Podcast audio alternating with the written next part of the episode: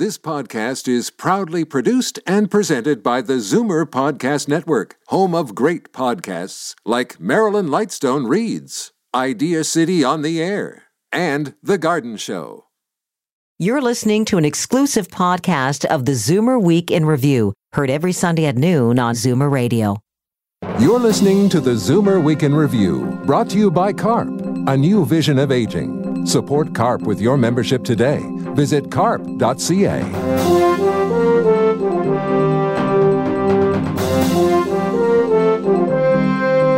Good afternoon and welcome to the Zoomer Week in Review, all things Zoomer worldwide. I'm Libby Znaimer. Six months into the job, Canada's new Minister for Seniors has crisscrossed the country on a listening tour. We caught up with Filomena Tassi to hear what older Canadians are saying as her government prepares to deliver its final budget before the fall election. And Thousands of Canadian paramedics are being trained to deliver palliative care. The initiative is meant to reduce unnecessary hospital visits and offer access to urgent end of life care. But first, here are your Zoomer headlines from around the world. Tech companies may want to gear their marketing to Zoomers. It's estimated that over 1 million Americans over 50 will spend 84 billion on tech by the end of the next decade. And that's just purchases for themselves, not counting the extra buys for kids, grandkids, and more on things like smartphones, TVs, home assistants, and virtual reality devices. A British bicycle firm wants to get grandparents pedaling. The company has had huge success with its indestructible kids' bikes and now has a new target older cyclists. Isla Bikes has created one specifically for riders 65 and up, adapted for reduced flexibility and strength. The bikes are easy to mount, have low gears for hills, and easy hand grips. The company founder wants to challenge the stereotype that aging means being less active. A Bahamas court this week issued an arrest warrant for Canadian fashion mogul Peter Nygard. It's just the latest strange twist in a legal battle over beach clearing around Nygard's luxurious waterfront estate. An environment group alleges the 77 year old has doubled the size of his property through illegal dredging that's destroying a nearby national park. Nygard's doctor claims he's unable to travel to the Bahamas due to poor health. His clothing company has more than 170 stores across North America. Valentine's Day will be a little less sweet this year. Sweethearts, those chalky little candies with messages of love on them that have been around for over a century, will not be on store shelves. The company filed for bankruptcy protection last spring, and the new owners didn't have enough time to get the candies out for this year's Love Fest. British acting legend Dame Barbara Windsor was diagnosed with Alzheimer's in 2014, but her husband reports her illness is eased when she watches herself in the old Carry On movies. I'm Nurse May. I was told to report here, sister. I'll be with you in a moment. Hi. The 70s comedy series was playing on TV this past Christmas, and 81 year old Barbara became emotional when she recognized her younger self. Her condition was only made public last year. I'm Libby Znaimer, and those are your Zoomer headlines from around the world. Minister Filomena Tassi, thanks so much for being with us. Thank you. My pleasure. Seniors Minister Filomena Tassi dropped by the Zoomerplex this week to meet with CARP ahead of the next budget. Her priorities align with CARP's advocacy, but will that translate to anything concrete? I started by asking her what has been accomplished since she was appointed six months ago. In terms of specific things, you know, if you look at in the area of income security, uh, for example, the OAS and the GIS uh, age of eligibility rollback from 67 to 65, that uh, had prevented 100,000 seniors from going into poverty.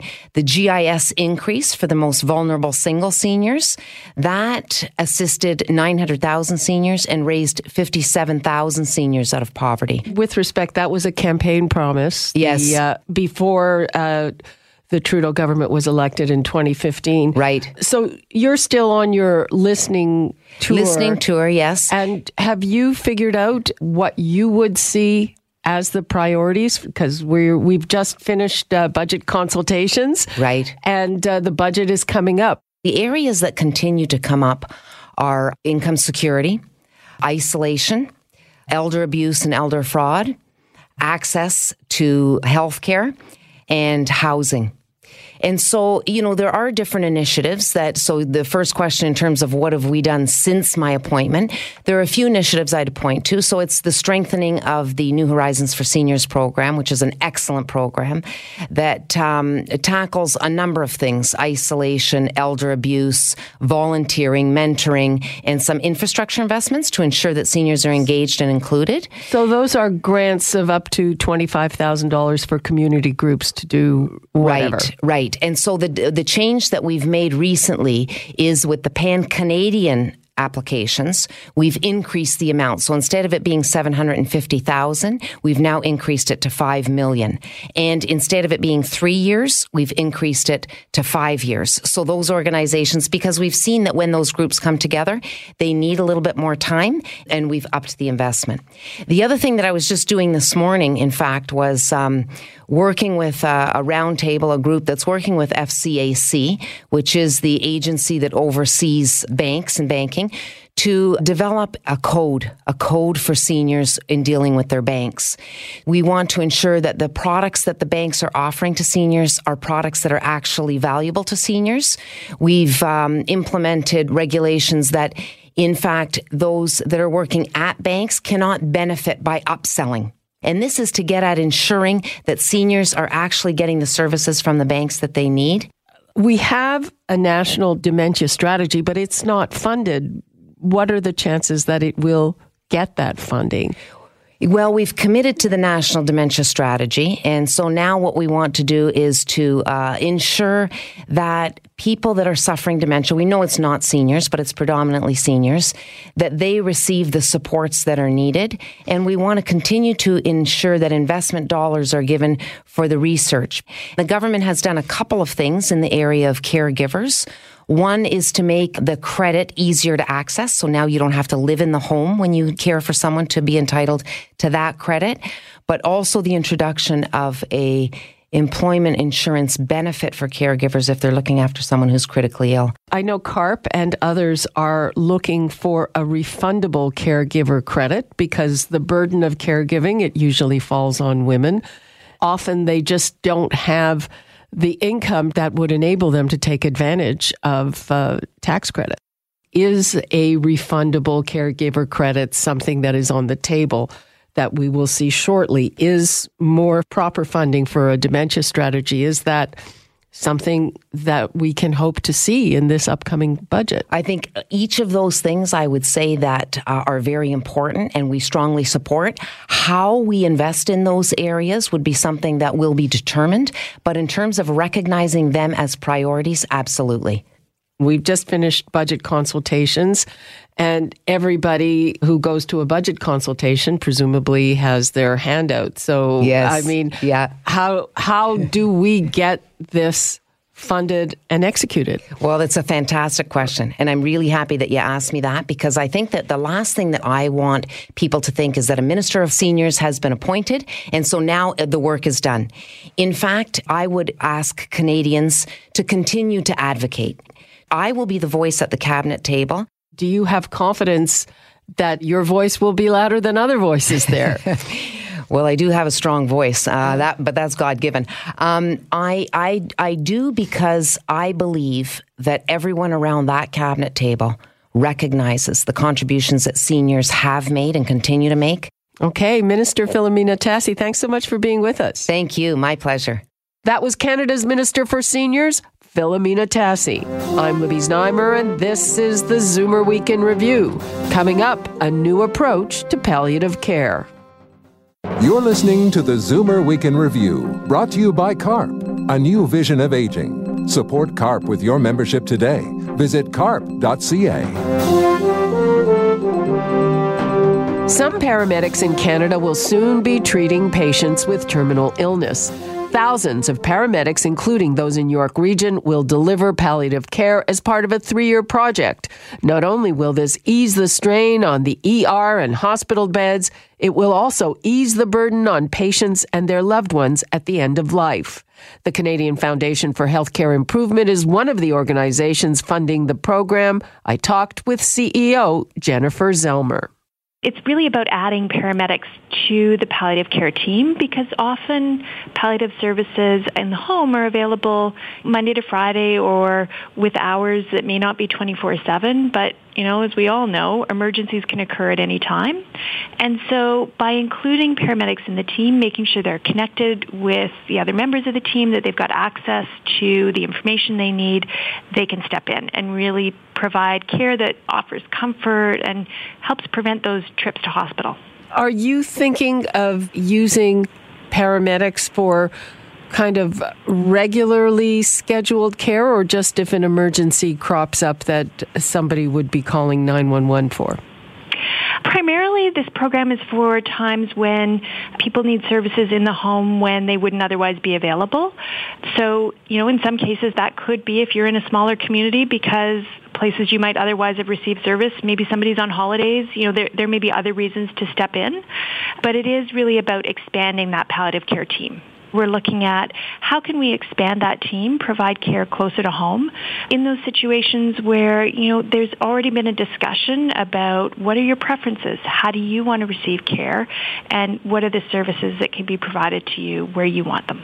What are the kind of emergencies that can arise for someone receiving palliative care? It could be a challenge in terms of something like shortness of breath, needing to have that assessed, or breakthrough pain. There could be a variety of different kinds of circumstances that could lead to a need for palliative care, and that's why it's so important to have, you know, everybody involved. How would a paramedic treat, say, shortness of breath short of taking somebody to emerge? Well, in a situation where somebody has a care plan about how they'd like to be cared in that situation, they may be able to assess the individual in the home in a different way and follow that care plan under the medical directives that have been set. They may be able to help with providing oxygen or other types of services as well. What does this mean for families or other caregivers for people who are at the end of life? I think one of the principles of palliative care is that individuals and the people they want to be around them, their their families in the broadest sense, are involved and engaged in that care. Because this type of approach has been used in a in a couple parts of the country. So I was talking to some folks who are already using this approach, and uh, you know, one of the family members said it was it was like having a gift of time because they didn't have to spend that time on transport to emerge in the hospital. They were able to stay at home but have the reassurance of have a care provider supporting them in that journey. This plan started in the Maritimes, right? Yeah, Nova Scotia and PEI, and there's also some places in Alberta. Uh, so we did actually a call for innovations in palliative end-of-life care, and both teams in the Maritimes and in Alberta submitted to that call, and there was a process of identifying the shining stars, and they both emerged through that process. So now what we're looking to do is say, how can we learn from their experiences, and then make those kinds of services available more broadly paramedics are already being called out to help patients who are who are in these kinds of situations. And so by supporting them to provide the best possible care that they can offer, it's better for the individual, it's better for their family, and it's also the paramedics tell us some of the most rewarding care that they provide. What are your hopes for this program? Our hopes are to train over 5,000 paramedics over the next four years and to support them to continue training their colleagues as well. Assuming that we see the continued same kinds of good benefits that we've seen already in other parts of the country, then hopefully we'll also be able to further expand over time. Okay, and what are the benefits that you've measured so far? In the uh, programs that already exist, we've measured benefits in terms of individuals and their families reporting um, that they feel improved support, improved comfort, improved quality of life. The number of trips to hospital have gone down. Um, and interestingly, the total time on a call for paramedics has also been reduced on average. Interesting. Okay. Mm-hmm. Jennifer Zelmer, thanks so much. My pleasure. Thank you. That was Jennifer Zelmer, CEO of the Canadian Foundation for Healthcare Improvement. I'm Libby Znaimer, and this is the Zoomer Week in Review. Coming up, a rock legend celebrates a birthday. You're listening to the Zoomer Week in Review, brought to you by CARP, a new vision of aging. Support CARP with your membership today. Visit carp.ca. Welcome back to the Zoomer Week in Review, all things Zoomer worldwide. I'm Libby Znaimer. It's time for your International Arts Datebook tips for those of you who are jetting around the world. Here's Jane Brown. The Morgan Museum in New York is offering up the most remarkable collection of materials relating to one of the world's most beloved authors. The life and times of J.R.R. Tolkien are on display until May. In Glasgow, visitors to the Kelvingrove Art Gallery are now being greeted by the London Natural History Museum's famous Diplodocus dinosaur, complete with 292 bones covering its 21 meter length. What a Life rock photography by the star of music photography has opened at the Casula Powerhouse Art Centre in Sydney, Australia. Tony Mott's personal favourite was Queen's Freddie Mercury. Mott is considered one of Australia's most celebrated photographers. And good news for those hoping to visit India's Taj Mahal. Local police now have catapults to scare off monkeys who've caused a recent spate of attacks on tourists. I'm Jane Brown, and that's the International Arts Datebook. This week, Phil Collins celebrated his 68th birthday. Phil first gained success as the drummer for the popular rock group Genesis. When lead singer Peter Gabriel left the band, Collins took over as the group's lead singer. In the 1980s, he left the group and started a solo career. Since then, he's had a string of number one hits and he's been awarded seven Grammys, two Golden Globes, and an Oscar. He's also one of only three recording artists, along with Paul McCartney and Michael Jackson, who have sold over 100 million albums worldwide, both as members of a band and as solo artists. Right now, we'll travel back to 1988 and hear Phil Collins' chart topping cover of Groovy Kind of Love.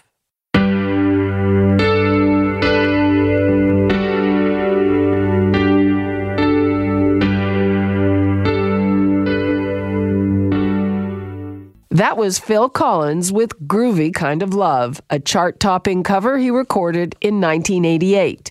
This week, Collins celebrated his 68th birthday.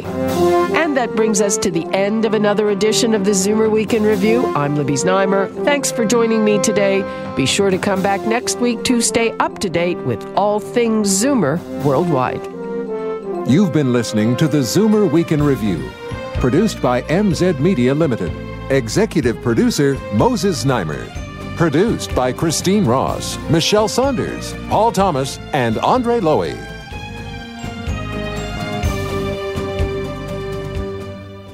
This has been an exclusive podcast of the Zoomer Week in Review, heard every Sunday at noon on Zoomer Radio. This podcast is proudly produced and presented by the Zoomer Podcast Network, home of great podcasts like Marilyn Lightstone Reads, Idea City on the Air, and The Garden Show.